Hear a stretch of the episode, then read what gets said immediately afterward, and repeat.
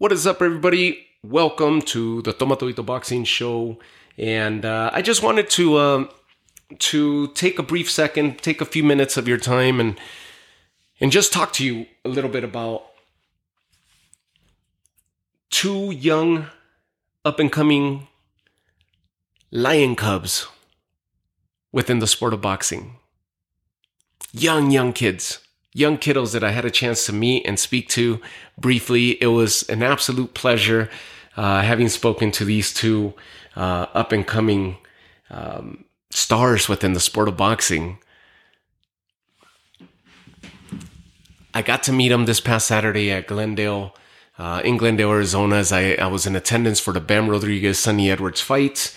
And and well, later that night, I'll come, I'll wrap around to this, and it's a bit of a rant, but later on in the night, as uh, as I went out to have dinner and I was there with my buddies and so forth, and I ended up encountering this conversation where somebody mentioned to me, made the comment that one, they weren't aware that there was a boxing event taking place and we were right outside of the arena in an area called Westgate, which is all the restaurants. It's like a small restaurant and bar row directly across from the arena, from the main entrances of the arena. So they mentioned to me, first off, they weren't aware that there was a boxing event. I came out fully excited from from the whole atmosphere and the night that was the the the DAZN card and the matchroom card that, that that was put on headlined by Bam and Sunny. I was on high and and they're like, well, I didn't even know there was a boxing event. So I'm like, of course, you know, I want to tell them about it.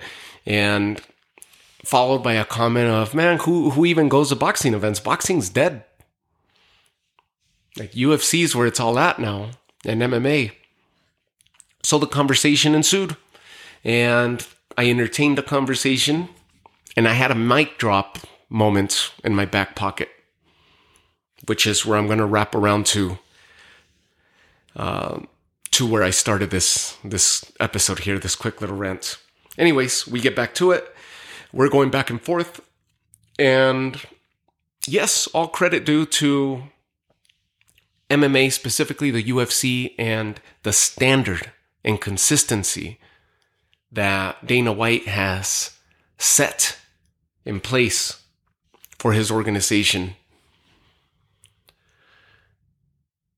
to which when the UFC shows up to any town, they are bound to have high attendances, if not sellouts, have high revenue by way of live gates, have consistency in pay per view numbers each event. Boxing is more on a wave depending on who's fighting, hence Showtime exiting the boxing world. A few years back, we witnessed HBO put an end to their long storied boxing run. Amazon looks like they're going to be entering into, into the boxing world. And we are in a new age of streaming. We have been for several years now, and DAZN is definitely leading that. ESPN Plus, is also a big player now. And the, the age of streaming. So when people want to start comparing numbers here and there and well, look at what this event did, look at what this event did. Well, yes, you have consistency on behalf of MMA, specifically speaking, the UFC, which is where the argument was, uh, the the basis of the argument that I that I was encountering. There's consistency as far as all the tabs that I just mentioned live gates, pay per view numbers, um, revenue, high attendance rates, if not sellouts. Good events being put forth by, by Dana White. But then you get into boxing, and just this year alone, which in my opinion has been one of the best boxing years that come to mind since I've been a fan, just as good, if not better, than that of 2007, which I often refer to, where we witnessed from Kelly Pavlik being active that year to Marco Antonio Barrera, Juan Manuel Marquez, Erik Morales, the big mega fight that was that year between De La Hoya and Mayweather, which broke all records at the time. Uh, Bernard Hopkins fought that year. Joe Calzaghe was still active and winning. It was a hell of a year for boxing. And there's many more that I'm that, that are not coming to mind. Or many more that I'm not mentioning uh, because there's just so much to remember from that year. An amazing year for boxing, in my opinion. 07 was. And this year has either matched it or potentially beat it. From Gervonta's performance, I mean, Gervonta shows up anywhere and he's selling out. He's that big of an attraction. So you have a row of events from UFC that are consistent, but then it only takes one event on behalf of boxing with a big headliner and it outdoes what three or four events or matches that of three or four or five UFC events. When speaking about attendance numbers, revenue, pay per view numbers, etc., etc. Gervonta and Hector Garcia to open the year, Benavidez Plant, Ryan Garcia Gervonta, Terence Crawford Errol Spence. Some fights, such as Garcia and Gervonta, Spence and uh, and Crawford, Tyson Fury and Ngannou, fights that end up transcending the boxing world, transcending the sports world, entering into pop culture and just everyday everyday news. It transcends the sports world into everyday notoriety. Big, big events. And it's been like that for a while. And we have Devin Haney, what he did with Regis Prograis. Everybody's talking about that. Devin Haney beating Loma, Josh Taylor and Teofimo Lopez this year. The big Usyk Dubois fight in which there was controversy. More recently, David Benavidez and Demetrius Andrade. Now, Bam Sunny, as of this past weekend.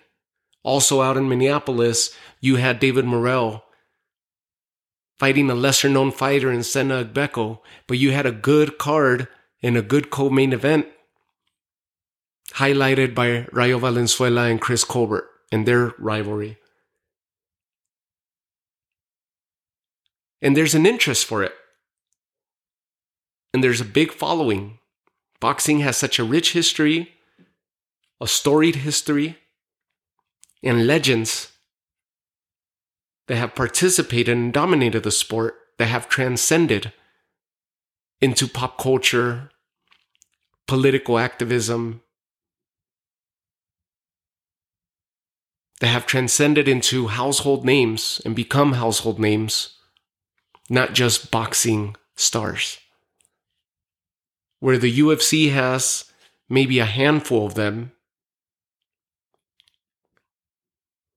you could make a whole list and we could list the amount of names that are more recognizable within or that have come from boxing.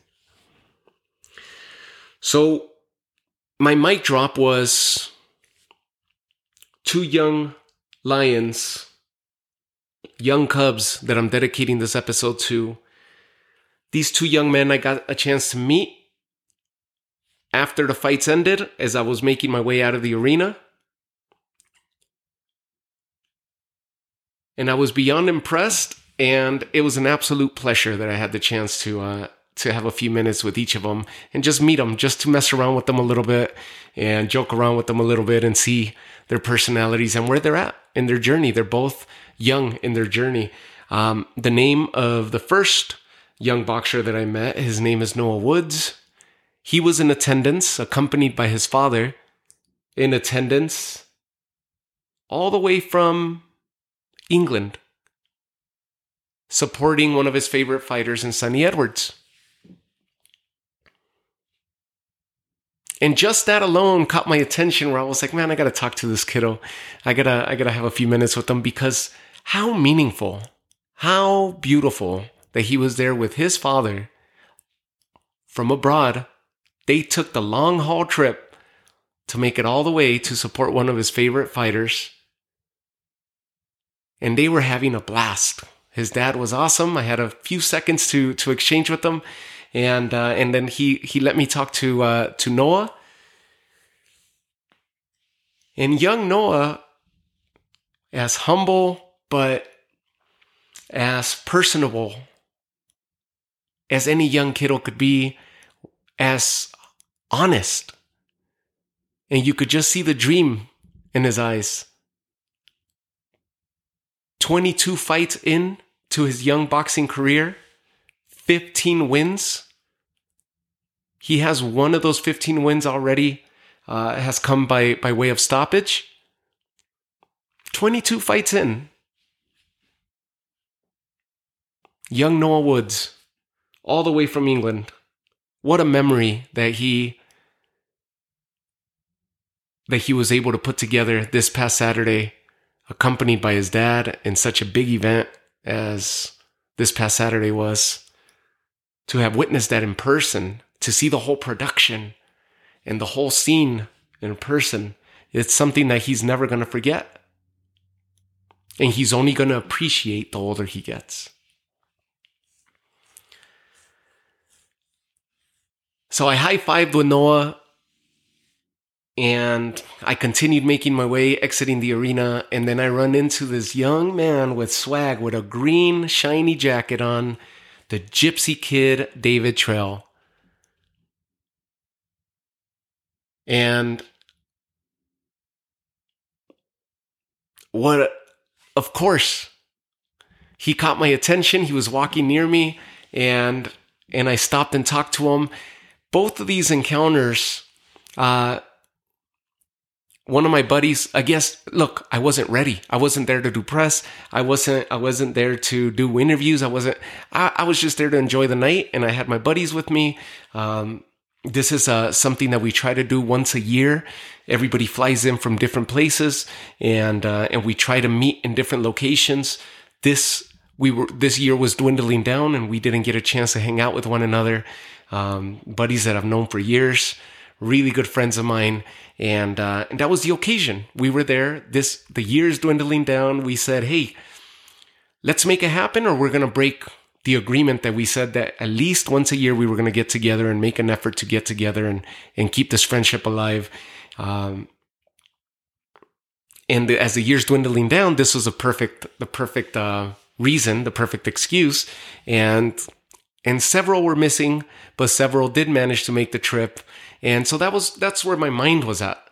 It was just more in hangout mode, and I had I had a few drinks in me, of course, so so it, it wasn't my plan, right? I wasn't there professionally. I wasn't there doing press or anything. So yes, it's a little sloppy that I just went off the top uh, and uh, and and conducted these brief interviews, but they were more so to have fun with these kiddos, and uh, they deserve it. The attention was theirs, the spotlight was theirs, and that's what I wanted to render to them. Uh, so so we quickly conducted those two, and and and my buddy uh, managed to uh, to record both of them, and they're going to be on the YouTube channel. And the remember the YouTube channel that I had. Those of you that have followed me from the beginning, I had the entire audio catalog, and I deleted it all, and I've only I've only kept the visual, the the videos on there, the few that I have.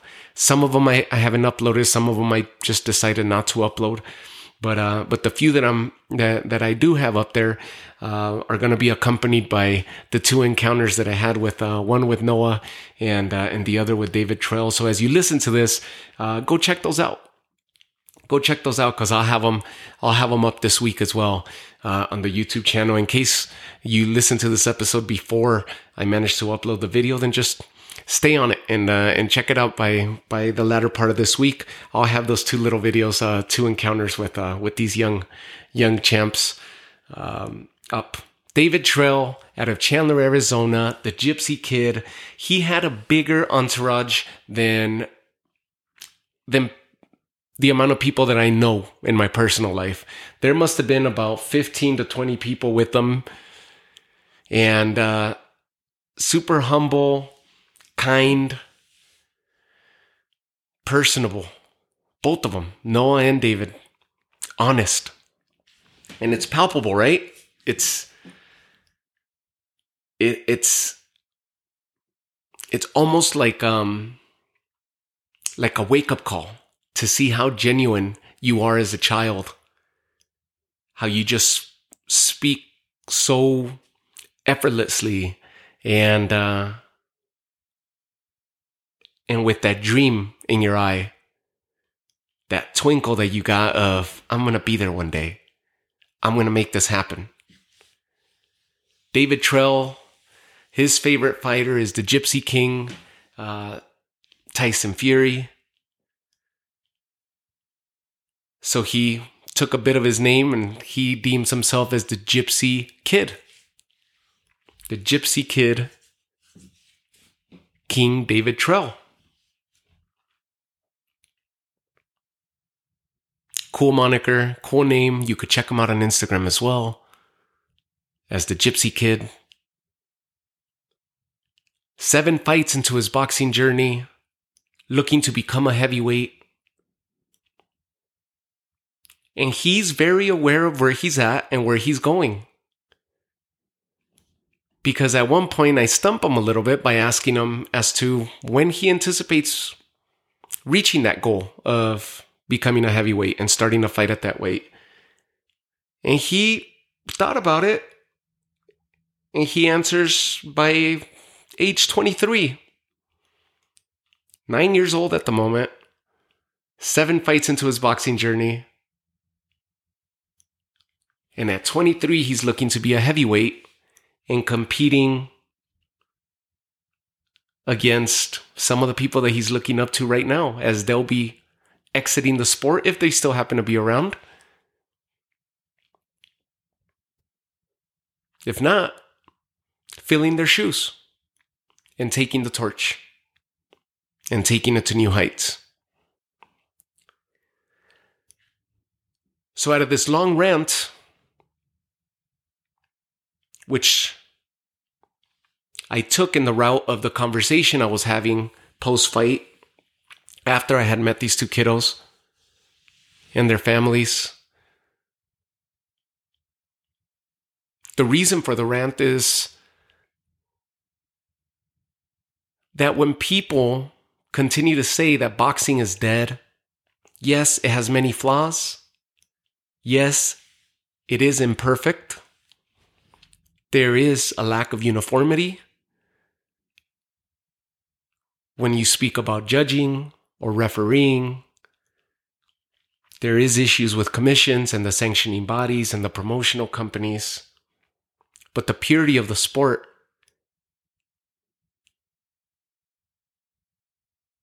and how genuine the sport is